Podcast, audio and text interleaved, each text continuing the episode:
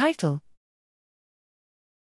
Adaptation of dynamics in default mode network depending on mental states, the one to many dynamic functional connectivity analysis with fMRI.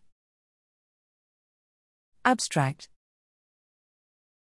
We suggest a novel analysis method called the one to many dynamic functional connectivity analysis to detect the adaptation of dynamics in a local brain network depending on mental states with a single case study we collected fMRI bold signals from a blind subject whom with advanced ability in episodic memory retrieval while the subject was resting and retrieving a morning routine, which is a type of autobiographical episodic memory.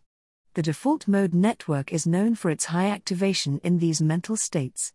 By applying the principal components analysis to the partial correlations of a brain region in the default mode network, which are correlations of the brain region to the rest of the network, we compared how congruent first or second principal components of the partial correlations of the brain region, the default mode network, in the two mental states.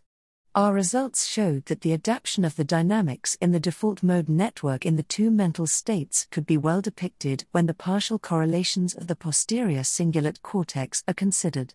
Specifically, the correlation of the posterior cingulate cortex and the right parahippocampal cortex contributed mostly to the adaptation of the partial correlations of the posterior cingulate cortex for this single subject case,